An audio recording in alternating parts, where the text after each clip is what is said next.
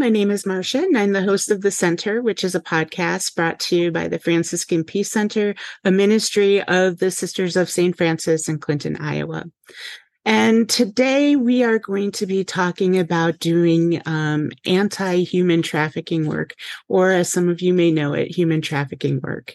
And the guests that I have who are going to be in conversation with me today um, are Sister Jeanne d'Arc Untz, who is a member of the Sisters of St. Francis in Clinton, Iowa and Sister Ida Green, who is also a member of the Sisters of St. Francis in Clinton, Iowa. Um, welcome both Jeanne d'Arc and Ida. How are you today? Just fine. Thank you, Marsha. Wonderful. You. Yes. Um, so I have a few questions for you, and um, I certainly don't want you to take this as being like an academic study in podcasting. Um, let's just be um, uh, relaxed and do the best we can to answer the questions we have. All right. Okay. All right. So my first question is, um, tell us a little bit about yourself. What ministries have you engaged in as a sister of St. Francis, Clinton, Iowa? And how did you first become involved in anti trafficking work? Who would like to go first? I'll go first. Thank you. Okay. Um, my name is Sister Jeanne d'Arc Untz, and I have been involved in the ministry of elementary education for five years when I first began my ministries in Illinois, Iowa, and California. And then I went to school and I became a speech language pathologist. And I spent 35 years as a speech language pathologist at the Mount St. Clare Speech and Hearing Center, and I retired in 2012. When our community had made a stand against human trafficking, I was just touched by the Spirit and I said, I want to do that. I want to help in any way I can. So I joined the committee and I took special training in um, kind of going into hotels and teaching the staff all about it. So I went into a hotel and did that. And then I continued to then um, that kind of is how I got started into the whole thing. Very good. Thank you for sharing. How about you, Ida? Yes, um, I started out in elementary education teaching primary grades for about six years, and I always wanted to be a nurse. So uh, finally, I got changed to nursing, and I was very happy with um, I worked as a staff nurse, but I also um, taught most of my life in. Uh, I did one year of uh, a hospital program, a diploma program, and about three years in a, a bachelor's uh, program. And then the rest of my time I spent in um, an associate degree program at uh, Prairie State in St. Uh, Chicago Heights, Illinois, and I really in, enjoyed that work. Um, I also worked for a few years in uh, uh, initial formation in our community. Now, how I got involved with anti trafficking is when it first started um, from our corporate stand.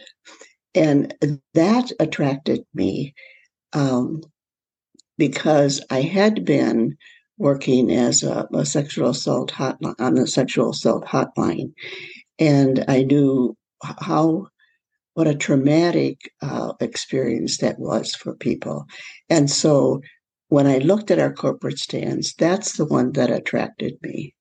Now, working in uh, anti trafficking, I first started out with um, uh, doing the um, national numbers, hot, hotline numbers, and putting them in, in bathrooms. And that's mainly what I did for that. Thank you. Um, to go off of that a little bit, then, um, can you maybe starting with you, Sister Ida, could you tell us how other ministries that you've engaged in have intersected with the problem of human trafficking? And how have these observations influenced anti trafficking work for you?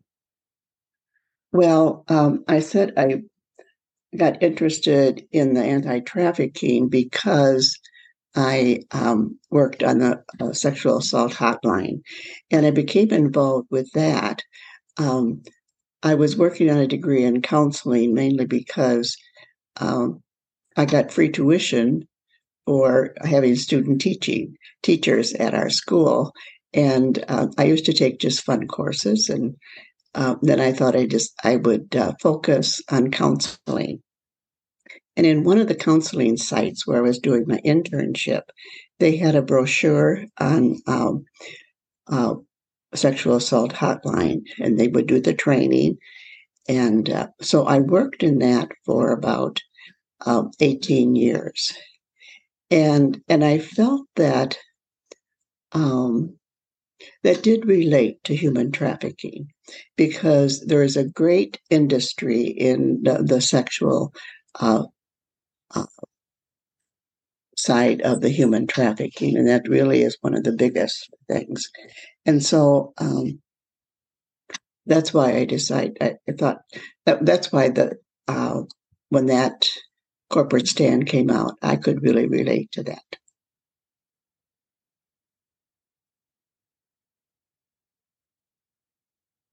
Right, I was muted. Sorry, um, Jeanne d'Arc. What about you? Um, have have have you seen any intersections between the ministries you've done in the past and um, how it could um, impact human trafficking?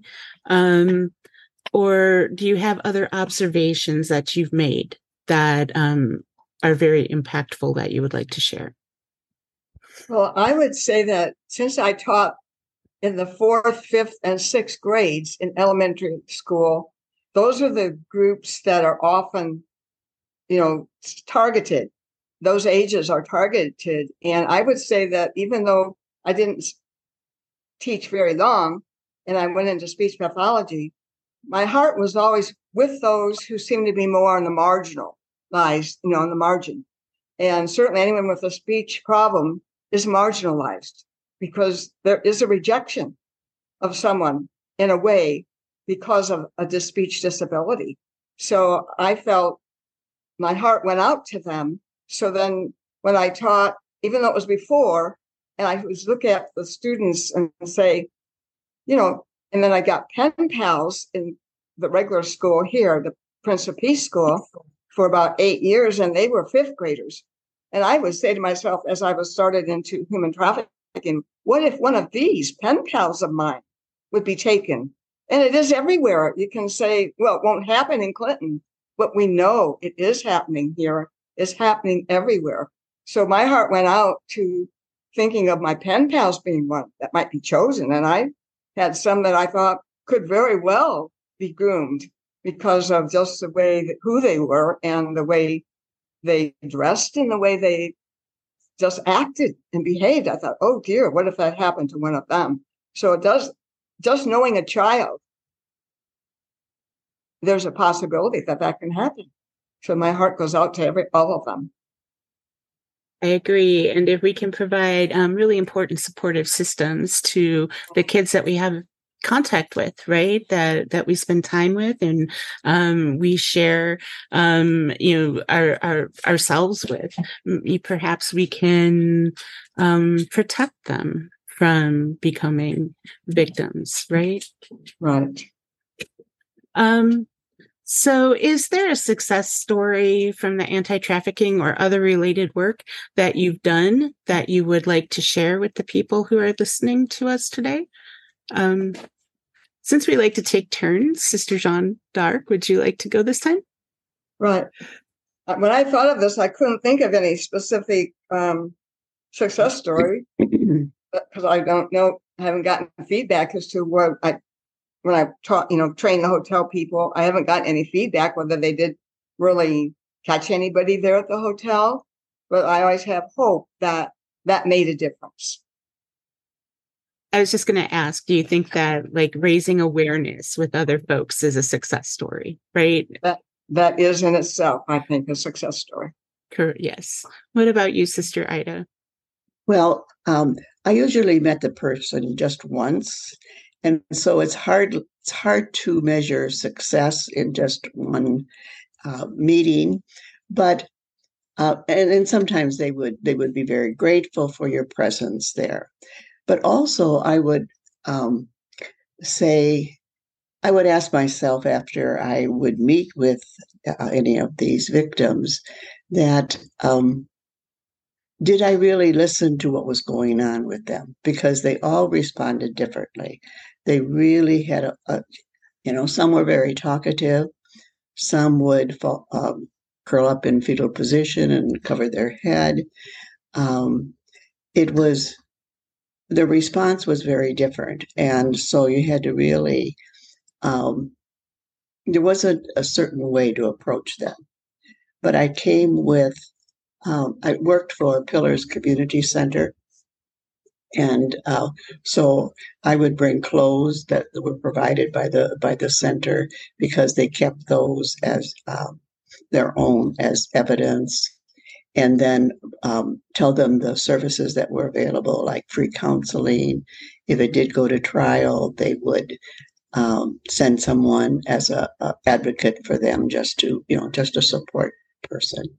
So um, that's the way I, I I don't know I don't know if it's really success or not, but I really tried to be present and they all responded differently because I had people from um, eight years old to 63 were the um, age ranges for me. That's pretty intense. Thank you for sharing that with us. So, what do you think are the best ways for people who want to do anti trafficking work to take the first step towards getting started in this work? Sister Ida? Well, I think they can pray for um, the victims, also the people who do the trafficking, and uh, those who are buyers, because we would not have human trafficking if there was not a market for it. And and if we can get rid of the market, I think that would be. But um, I think also to just uh, educate themselves on uh, the prevalence of it, um, that it is is a very hidden type of uh, business that it, it's always done in secret. So we need to know the prevalence of it, um, speak out for other other people about it, uh, attend workshops. You know, there may be some in your area. You can look at those up.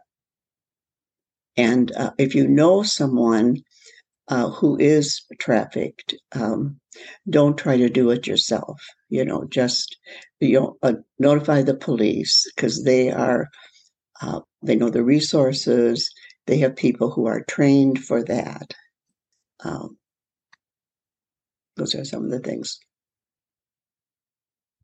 I agree with that. Um, Clinton, actually, in Clinton, I can't speak for other spaces, but in Clinton, um, they now have very um, a very dedicated individual who is working with um, law enforcement agencies in the entire tri-state area you know to not only focus on um, human trafficking but to focus on other things like um, weapons trafficking and narcotics trafficking. And we're learning more and more that all three of those types of trafficking you know sex trafficking narcotics and weapons they're all very intertwined right? Um so it's a lot of hard work and i think we need some more folks out in the world who are you know able to help work to bring this type of problem to an end. Um, sister jeanne d'arc what about you? Um, what do you think are the best ways for people who want to do anti-trafficking work to take the first step towards getting started? I would agree 100% with what sister ida said certainly if the thought is coming into your mind and your heart, I think you're being called by God to do something. And prayer for all of those involved is absolutely essential. And I would say that education, as Sister Ida said, is the number one thing. You're becoming aware of it and taking any opportunity and every opportunity that is, comes along even to see the movie The Sound of Freedom, which just came out. You know, that's a good resource right now. And many people will be watching it and talking about it. So get in there. If you haven't seen it, I recommend to go see it. And um, as I said, follow your heart and it will happen. You will, the Lord will lead you and, and guide you, and you'll be surprised as to what a difference you can make. I agree. I actually um, went to see The Sound of Freedom and I wrote an editorial um, for the Clinton Herald because um, if you don't know anything about um, anti trafficking work, um, it's, you know, a, a, step in the right direction. But Luna agrees. but, um, it also, you know, it's a little problematic, but those are things that we can talk about together. And um, I think definitely, you know, heighten our awareness. Um, one of the things, and we're going to go off script a little bit, um, and it might just be me talking who does this, but you know, one of the forms of trafficking right now that is much more prevalent than the sex trafficking of minors is the labor trafficking of children.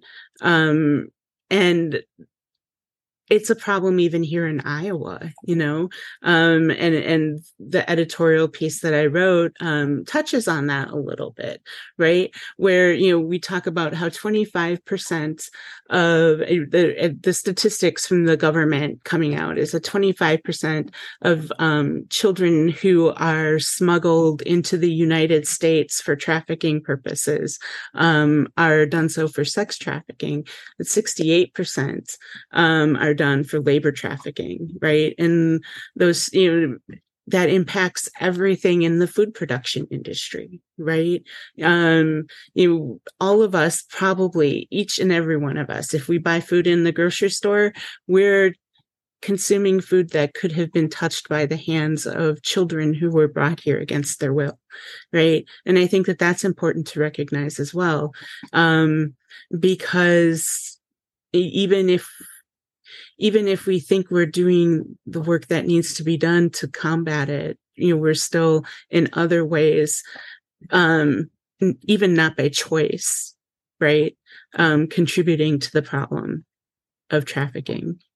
So um, I'm hoping that our group that we have that meets on Tuesdays um, is going to have deeper conversations about this and try to figure out what ways we can, what things we can do to approach this situation. Um, you know, even if we can't make a national impact, if we can start addressing the communities in Iowa who do engage in these practices um, and bring this, you know, heighten their awareness, we can do our part. At least that's what I think, right? Um, okay, so let's do the last question. The last question is for people who might be listening, what words of encouragement would you share if they are or know someone who might be involved in any type of human trafficking? And this time I'll let you decide between the two of you who would like to go first. Doesn't matter. Hmm? Oh, Ida, do you want to go first? Oh, why don't you go ahead, Jay? Uh, okay. Okay. Um, I had quite a few things that they could do. Um, first of all, there is certainly a greater awareness among many people and many people working on this throughout our state and throughout many states. So there are more people always on the lookout and, you know, helping to be aware of what's going on with not their own children only, but all children, just keeping their eyes open in the community to see what is going on. And thus, I think even if you get into human trafficking, the chances today are better for you to get out of it than they were a few years ago. And there are resources available and places to go for the healing and wholeness of the entire person that weren't available years ago. So I think there's much more available for them and certainly you can go onto websites and look at what's happening. Um, we can look at what's happening at the border crossing and do anything we can to assist in the recovery of children that are taken there. And of course, start with your prayer and end with your prayer. I would agree with what uh, Sister Jeanne d'Arc has said. Um, I was thinking if if I came across someone who was uh, trafficked, what would I do? And and and I, as I mentioned before, I think the first of all, not deal with it yourself, but uh, either call the police or if you have an opportunity to give them at least the national hotline number. Many states have their own hotline number that they can call, but they can always call the national number. It's 24 7. Um, and um, and then you could anyway th- those were the main two main things that that I thought of that they need to be helped and they need to know that there is help available and uh, the the first step would be to get in touch with either I get in touch with the uh, police, the agencies that I know, or to give them uh, a resource number. I agree with all of that. Um, and then just because I am like an assertive kind of person, I would make sure to um, remind them, right, that this yeah. is not something that you know they did willingly that they signed up for that they're they're you know they're still you know beautiful beloved created human beings right? Um and remind them that god loves them right? So you know, we can I, I feel that we that it's definitely a positive good thing to have resources available that we can provide for folks. And if anybody is listening and would like to have access to those resources um, they can contact me and i'll share that information later on. Um, but the other thing is too i think that a lot of people when they get pulled into this web of trafficking um, they feel guilty, like it's somehow their fault, you know, and even just a simple word of encouragement, right, will help them take the step that they need to take in order to make the call that, you know, to that number that we share with them, right? Um, and I think that that's important, you know, um, because a lot of people they keep it tied up and a secret um, a person who attends our meetings sporadically on Tuesday.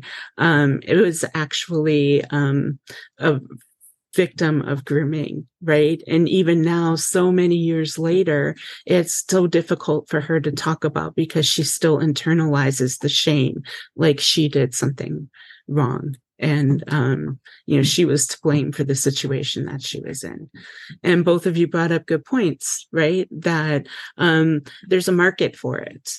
And so as long as there's a market for it um, and the people who are abusers are able to create this atmosphere of shame for the person who is the victim it's something that's going to be perpetuated for a pretty long time So, do we have any closing thoughts aside from question five? I'm just well, grateful I'm, to be a part of it, of sharing with the people today. And I'm grateful to you for bringing it about. I really am because it's needed so much. Thank you. Thank you. I, I'm grateful you said yes, um, and that we were able to make it work with all of the busyness that was going on during the month of July and beyond. So, Yes. And, and I just wanted to thank you too for bringing to awareness um, this issue because it is more prevalent than people probably realize. And so I thank you, Marsha, for doing that. Thank Thank you, Sister Ida, and thank you for being part of the group. Whether you come in person or you come virtually, um, it is always good to see you, and it's always wonderful to see you too, Sister Jeanne d'Arc. Thank you. You're welcome. Thank you for listening to this episode of The Center. The Center is a production of the Franciscan Peace Center, a ministry of the Sisters of St. Francis, Clinton, Iowa. If you would like more information about how you can become involved in anti trafficking work, you can visit our website at clintonfranciscans.com or you can send me an email with your questions at mthrall at clintonfranciscans.com. Music for this podcast is titled Sweet Times by All Bets Off and is provided by Adobe Stock.